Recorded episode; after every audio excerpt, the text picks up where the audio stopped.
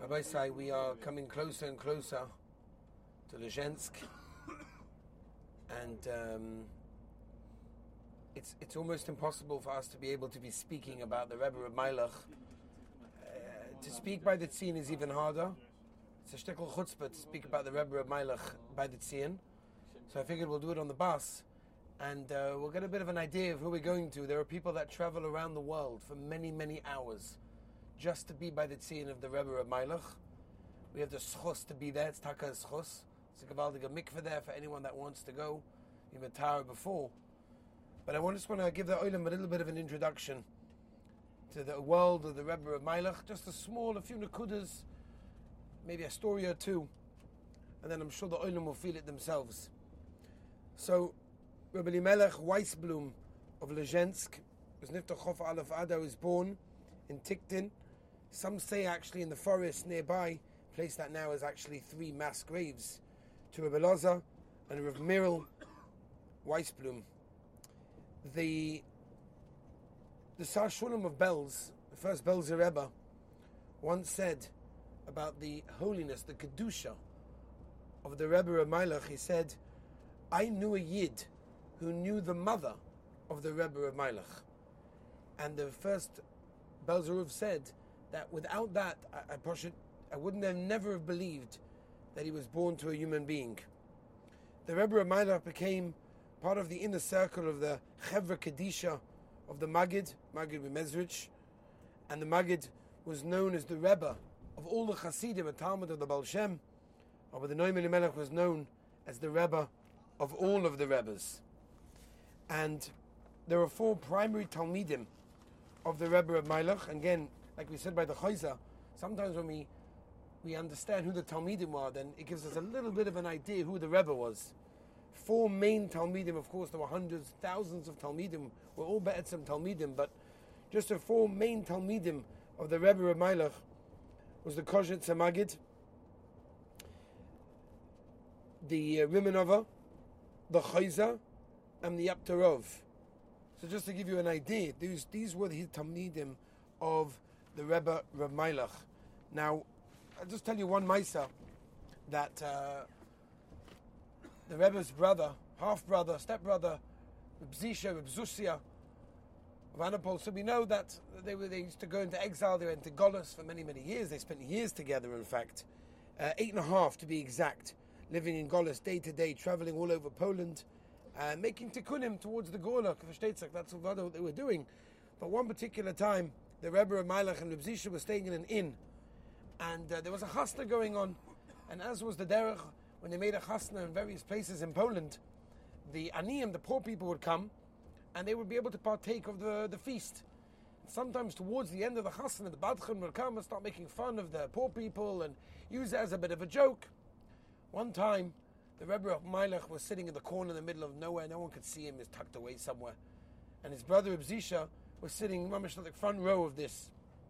And of course, they're unrecognized. No one knew who they were. They were in Golis.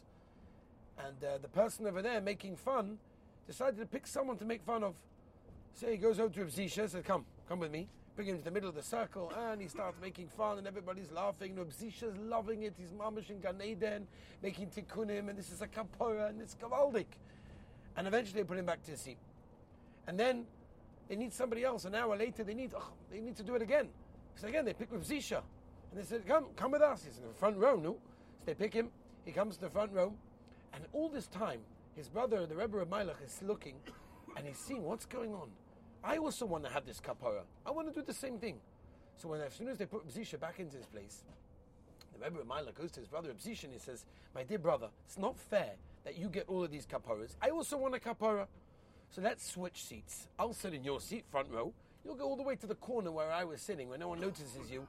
And this way, I'll also have a bit of a kapara. A few minutes later, they're looking for somebody else to make fun. So they decide, you know, we can't go to the same person we've been using, the same front row. Let's go somewhere in the middle of nowhere. Go to the corner over there and the chatrib Zisha. The chatrib Zisha, there he was. Rebbe Ramayler understood from that that everything's hashgacha pratis. Everything happens that's meant to happen, and if the Rabban Shem does something, it's because he understands that it's for our good, and there's no way you can hide from that. The Baal HaTanya Rabbi Say once said that if his sefer is for the Beinanim, the Noam Melech is the Sifron Shel Tzadikim. That's what the Baal HaTanya said about the Heiliger Noam Elimelech, Rabbi Say. Before I just tell you a couple of facts about the, the Tzion and the Keva, I just want to tell you one last Maisa. And this Maisa happened that um, the Rebbe Ramayach, because of his avoida, would sometimes faint. Poshet fainted. He was so involved in the avoida. He was so, his Poshet in a different world. He would faint. And there was one particular time, every time they tried to revive him, there was one time they were unsuccessful. And the Poshet couldn't revive the Rebbe of They didn't know what to do in that case. So they, they figured he's Pasha going to leave the world. What are we going to do? The Rebbe of Meilach is, is, is, he's fainted and he's on the floor and they can't revive him. Normally they can revive him. This time it's not being successful. What are we going to do? So uh, they realized he's going to leave the world. So there was a yid over there, Von Moshe Pshevosk, and they said to him, "What should we do?"